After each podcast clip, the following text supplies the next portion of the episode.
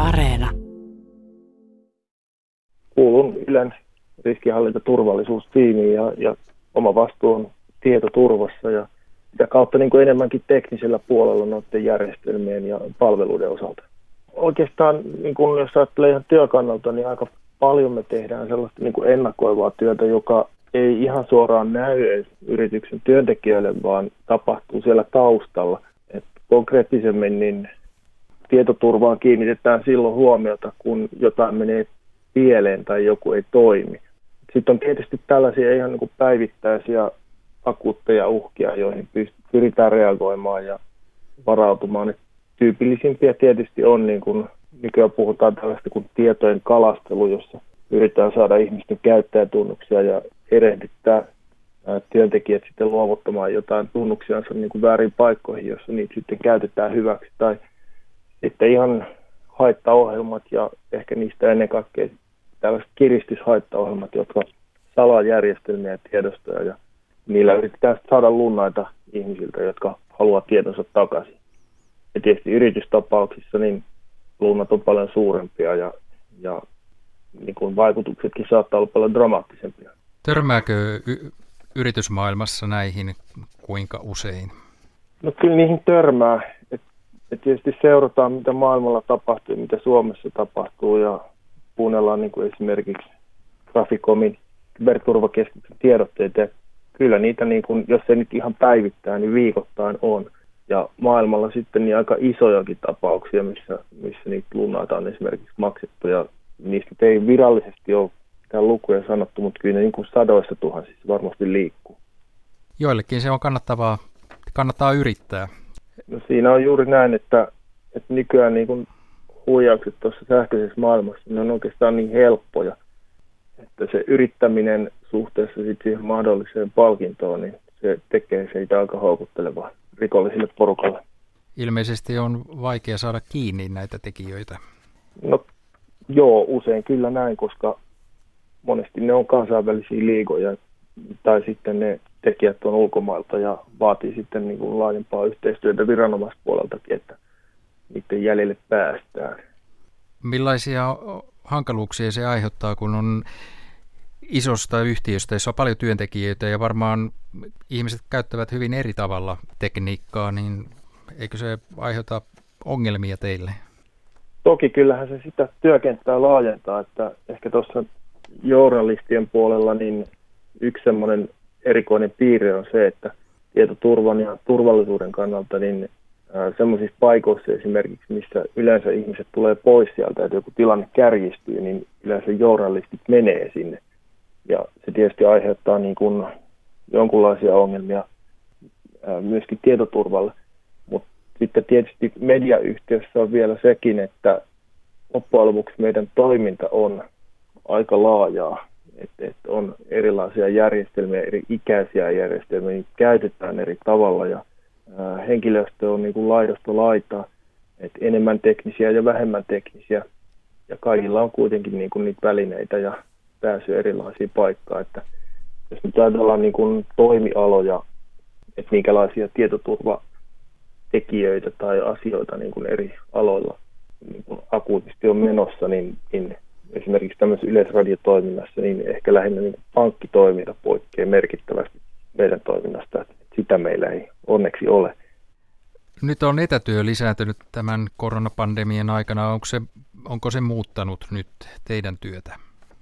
No on se muuttanut sikäli, että ää, niin kuin asiahan ollaan sillä lailla valmistauduttu ja niin kuin se on ollut työpöydällä varmasti pitkään, eli siis tällainen etätyön ja mobiilityön kehittäminen, mutta niin kuin monella toimialalla niin on tapahtunut juuri niin, että tämä korona-aika on potkassut paljon lisää vauhtia siihen muutokseen, joka kuitenkin on ollut menossa jo aikaisemmin, mutta mitä siinä nyt tietoturvan kannalta merkittävässä määrin tapahtuu on se, että, että edelleenkin ne verkot, mihin työntekijöiden laitteet liittyy, niin ne laajenee ja oikeastaan semmoinen toimitilan oma turvallisuusratkaisu ja, ja siihen liittyvät kontrollit, niin ne oikeastaan niin kuin siirtyy ihmisten koteihin tai missä sitten kesämökillä tai muualla he työtä tekevätkään. Miten päädyit tietoturva-alalle?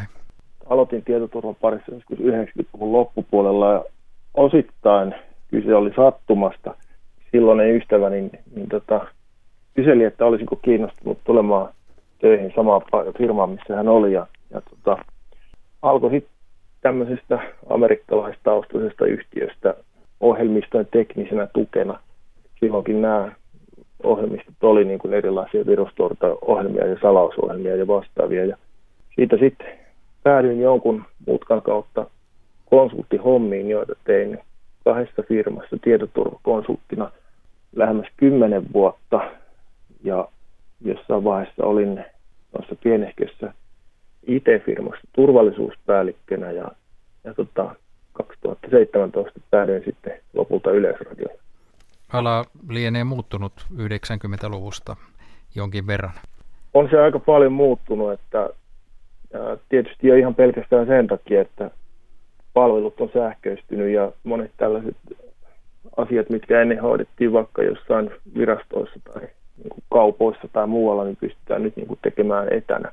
Eli, eli se niin kuin sähköinen identiteetti ja, ja tällaiset asiat on niin kuin tullut ihan eri lailla merkittäväksi.